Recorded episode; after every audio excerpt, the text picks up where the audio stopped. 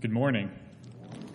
It's so good to be with you all this morning. Uh, my wife and I visited a few months ago, I think, with our children, and we just really enjoyed getting to know y'all. And y'all are just such a sweet group of people, and and uh, we appreciate you and the support that you give us, and we appreciate the example that you are to this community and and uh, your faithfulness. And so, unfortunately, my wife could not be here today. My children are sick, and so we regret that they weren't able to to be here to see you again. But perhaps someday in the future we can come back and and uh, all be together again.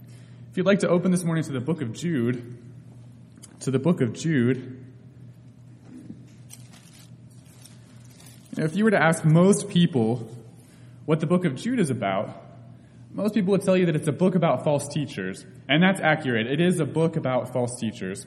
But there's another point that Jude makes, a, a, kind of overarching point about who God is and about our relationship with God. And so this morning, I, I want to look at that idea in the book of Jude, what he has to say about who God is and about our relationship with God. And that's found primarily in Jude verses 20 and 21. If you look with me in Jude verses 20 and 21, when he says, But you, beloved, building yourselves up on your most holy faith, praying in the Holy Spirit, Keep yourselves in the love of God, looking for the mercy of our Lord Jesus Christ unto eternal life. And so he gives us this command there. In verse 21, he says, Keep yourselves in the love of God. You know, that's, that's a really great idea. We want to be in the love of God. We want to, to have His love and to be a part of that. But the question that I ask myself when I get to this verse is, how do I do that practically? What does it mean to keep yourself in the love of God? And so this morning I want to look at that, and, and the key to answering that, the key to understanding what it means to keep yourself in the love of God, is actually found all the way back in verse 1. You might have to flip a long way. I know it's a long way to get back to verse 1. It's a long book, but back in verse 1, back in verse 1, this is the key to understanding verses 20 and 21, and the key to understanding what Jude has to say about who God is and about our relationship with God. In verse 1, he says, Jude, a bondservant of Jesus Christ and brother of James, to those who are called, sanctified by God the Father, and preserved in Jesus Christ. And so Jude says that we are three things there. He says we're the called, that we're the sanctified, and he says that we're the preserved. He says you are the called. He says you are the sanctified, and you are the preserved. You know, those are, are three wonderful concepts. And they're not just random things that he's picked out. They're, they're three very related, very connected concepts. And they tie back to verses 20 and 21. And so I'd like to consider each of those things this morning to, to understand what Jude is saying about who God is and about our relationship with God. And the first one we're going to talk about is this idea of being called. You know, in our world today, I'm afraid that, that being called is one of the most confused religious terms that people use. You know, I've been, I've been in the grocery store before and I've had people walk up to me and, and they might say something like, you know, I, God moved me, He called me to come and to say something to you. And normally they say something very nice. And normally I think they're very brave. I'm not really sure that I would be uh, comfortable doing that. But does God talk to us that way? Does He call us through our emotions or through our feelings? You know, likewise, sometimes you hear about people who, who say that they have dreams, that God has given them visions, that, that He speaks to them through their dreams. And so the question is, does God talk to us that way? Does He speak to us through, through our dreams or through visions of some variety today? You know, the answer is found, of course, we want to look at what Jude has to say. We want to look at what the Bible has to say about how God calls us. And he answers that question in verse 3. In verse 3, if you're looking in the book of Jude, he says, Beloved, while I was very diligent to write to you concerning our common salvation, I found it necessary to write to you, exhorting you to contend earnestly for the faith. You know, usually when we think about faith, what we think about is our, our trust, our obedience, our, our belief in God. But when the New Testament writers use phrases like the faith, most often, what they're referring to is the idea of the doctrine, the body of works, the, the words that give us faith.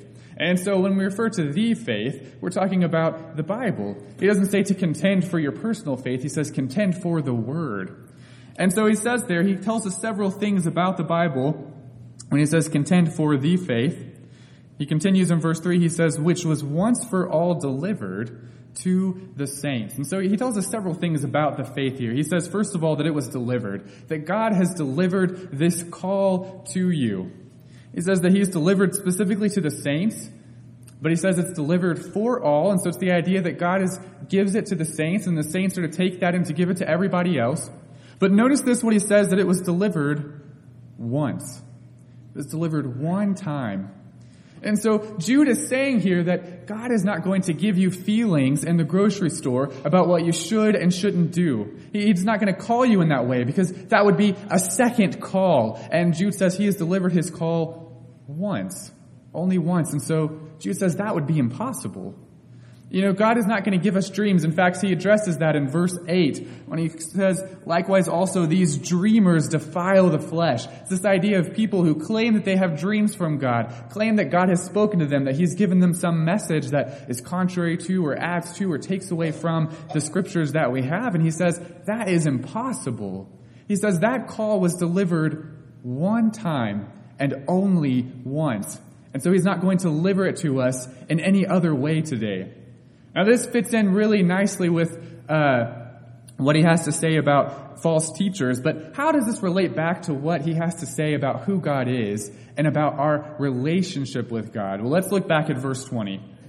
In verse 20, he says, But you, beloved, building yourselves up on your most holy faith, praying in the Holy Spirit, keep yourselves in the love of God. So remember, we're answering this question. How practically do you keep yourself in the love of God? And he gives us the how to. He gives us the answer to that in verse 20. In verse 20, when he says, First of all, build yourselves up on your most holy faith.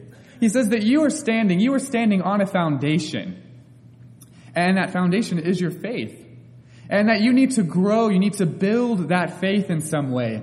And we know that the method that he gives us for building faith, found in Romans chapter 10 and verse 17, that faith comes by hearing, and hearing by the word of God. And so if you want to grow your faith, if you want to build your faith, then he says to hear the word of God. He says you are the called, that you were called by the gospel. You were called by the word of God.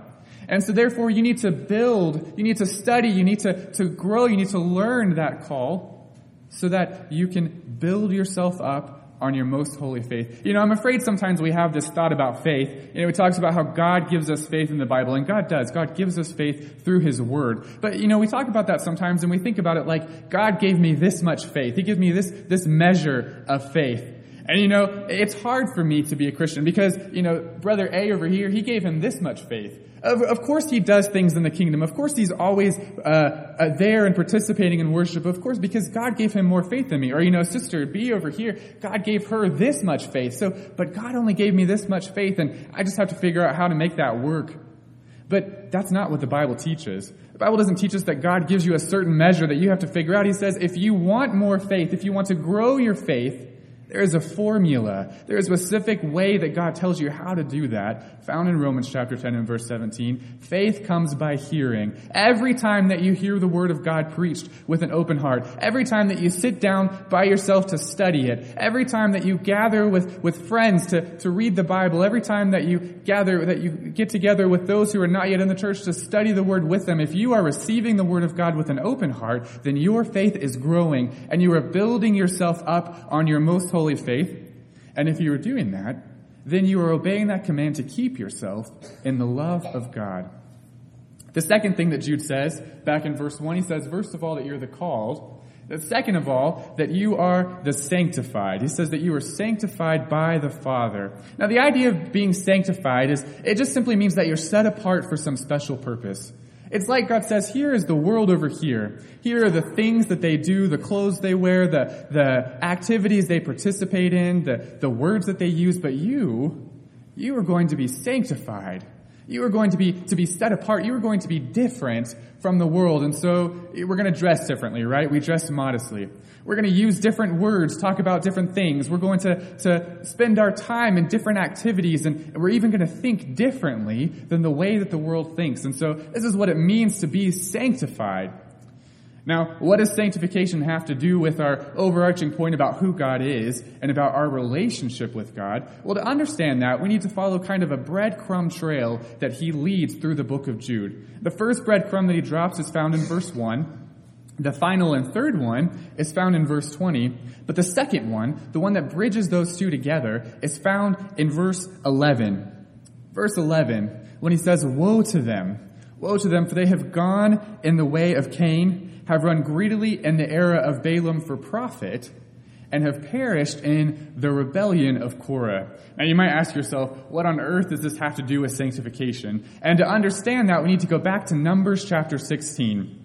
If you turn with me back to Numbers chapter 16. In Numbers chapter 16, Moses is writing about the rebellion of Korah that Jude referenced. And, uh, and Korah was a Levite. He wasn't one of the priests, but he worked for the priest. And his family had a very special and important job. It was their family's job whenever they would break down the camp, uh, they'd break down the Ark of the Covenant, the, the tabernacle, and, uh, and then they would take each of the holy things that the priest used to connect the people to God to make sacrifices. They'd take each of those things and wrap them up in a sheet and they would hand them individually to different members of Korah's family. Here, Korah, it is your job to carry this specific and wrapped holy item. And don't let anything happen to it. Don't drop it, don't break it, don't lose it. It is your job to take it from here to the next place that we're going to make camp.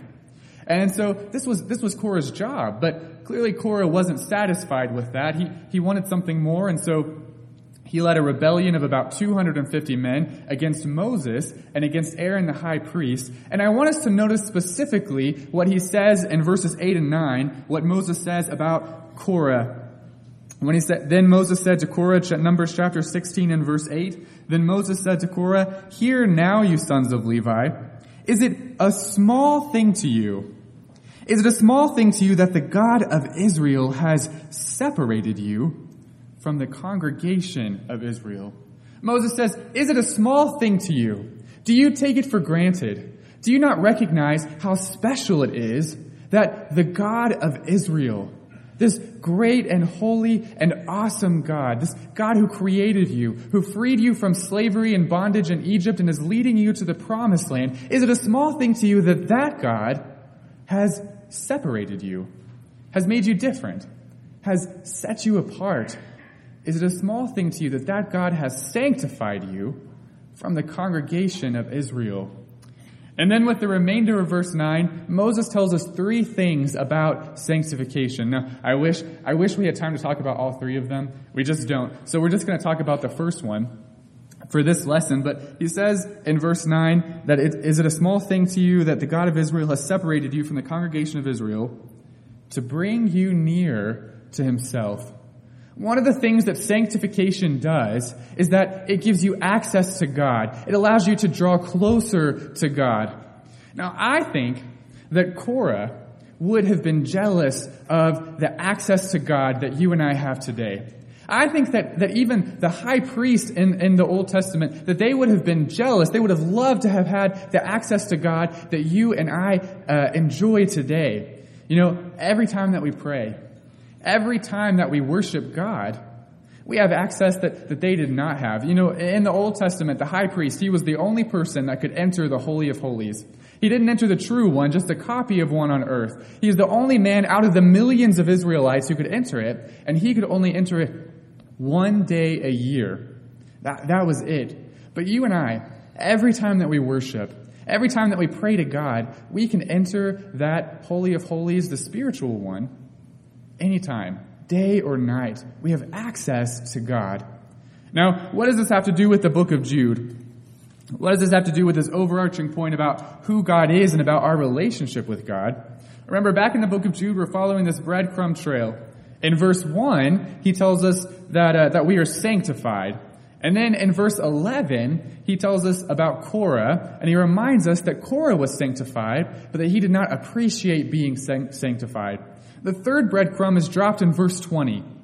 In verse 20, when he says, But you, beloved, building yourselves up on your most holy faith, praying in the Holy Spirit. Remember, we're answering that question. How is it? How do we keep ourselves in love of God? And he gave us that first step, build yourself up on your most holy faith. But then he gives us the second step to pray in the Holy Spirit. He says that we have access to God. We can pray to God at any time, day or night. And when we take advantage of that, we are keeping ourselves in the love of God. And so he reminds us not to be like Korah. Don't take the access that God has given him to you, that sanctification creates for you. Don't take that access for granted, but instead, with every opportunity that you have, Pray to God. Talk to God. Tell him about your frustrations. Tell him about your fears. Tell him about your worries and your concerns. Repent of your sins. Rejoice and praise and be thankful to God for what he has blessed you with. Take every opportunity to pray to God. And when you are doing that, you're, you are obeying that command to keep yourselves in the love of God. The third thing that Jude says, he says first that you're the called in verse 1, second that you're the sanctified, but then third that you are the preserved. And you know, the, the, Greek word for preserved, it means literally to guard against injury or loss. It's this idea that Jesus himself, that he is guarding us against injury. He is guarding against loss. Not physical injury or loss, but a spiritual uh, guarding against injury and loss. And you know, the reason why I mentioned the Greek word is it's actually found three times throughout the book of Jude. That's a lot of times for such a short book, and, uh, and it's translated differently throughout. And so I kind of want to point those out. I want to go through the other three uses so we can get a fuller understanding of what it means to be preserved in Christ. The second time that he uses it is found in verse 6. In verse 6, when he's talking about angels who have fallen away, and he says, And the angels who did not keep their proper domain, but left their own abode, he has reserved in everlasting chains under darkness for the judgment of the great day. And so that word reserved, it's the same Greek word translated differently, preserved in verse 1, reserved in verse 6, but it's the same word and it carries the same idea. It says there are these chains and they bind these angels and there is nothing there's nothing that can break those chains, nothing that will free those angels. Jesus' power is too great. His power is too immense for anything to break those chains. The third time he uses it is found in verse 13. In verse 13, when he's writing about Christians who have fallen away to become false teachers. And in verse 13, he calls them raging waves of the sea, foaming up their own shame and wandering stars for whom is reserved the blackness of darkness forever. So again, that word reserved, it's the same Greek word found back in verse 1 and verse 6, and it carries the same idea. He says, there is a place, there is a blackness of darkness forever. And it is reserved, it is kept for these Christians who have fallen away to become false teachers. It says there's no one that can go there ahead of time and turn on a light to make it more comfortable. No one who can go there to destroy it so they don't have to end up there. No one who can alter their path in some way. Jesus' power is too great. His power is too immense for these false teachers to end up anywhere else but this place. It is kept. It is preserved by his power. Now, of course, the one exception to this rule would be if they would repent you know, if they would repent of their false teaching, return to the light, teach the truth again, then Jesus would choose to allow His mercy, His grace, to trump over His power. And so Jesus chooses that. He chooses to, to not use His power to, to condemn them in order to have grace on them if they would repent. But, but short of that, there is nothing that can, that can keep them from ending up there. Now this is two negative uses of that Greek word, but it teaches us something valuable about what it means to be preserved in Christ in verse 1. Just as there is nothing that can break those angels' chains, just as there is nothing that can keep those false teachers out of the blackness of darkness forever, when we are told that we are preserved in Christ, we are told that there is nothing external that can take us out of the preservation of Christ. There's nothing spiritual. There's no angels or demons or Satan himself. You know, people say that sometimes, right? Well, the devil made me do it. Right? Jude says the devil can't make you do anything. Jesus' power is too great for that. There's nothing spiritual that can take you out of the preservation of Jesus. Says there's nothing physical. There's no kings or presidents, no uh, fathers or mothers or sisters or brothers or, or children or spouses. There's nobody that can force you to leave the preservation, that can take you out of the preservation of Jesus Christ. That's what he says in verse 24. Look with me in Jude verse 24. He says, Now to him who is able, to him who is able to keep you from stumbling and to present you faultless before the presence of his glory with exceeding joy. He says, God is able. God has the ability. God has the power. He says to keep you from stumbling. The idea of stumbling in the book of Jude is the idea in context of stumbling over false teachings. And you know, when we think about the world that we live in today, we think about all the false teachers who are out there. We think of all the people who we know, people that we love, people that we're close to, who have been deceived by these false teachers, all of those people. God must be an immensely powerful God. God must be an immensely great God if He can promise you that He can keep you from stumbling over those exact same false teachings. How powerful must God be? He continues and says that He can present you faultless. To present is literally the idea to cause to stand. He says He can keep you from stumbling. He can cause you to stand faultless, blameless, perfect before God's very throne. Someone who can stand before God's throne is someone who is not afraid of God's judgment because he knows through the grace of Jesus Christ that God will judge favorably for him. God is so powerful, he can promise you that. God is so powerful, he can give you that comfort. Who is God in the book of Jude? God is an immensely powerful and compassionate God.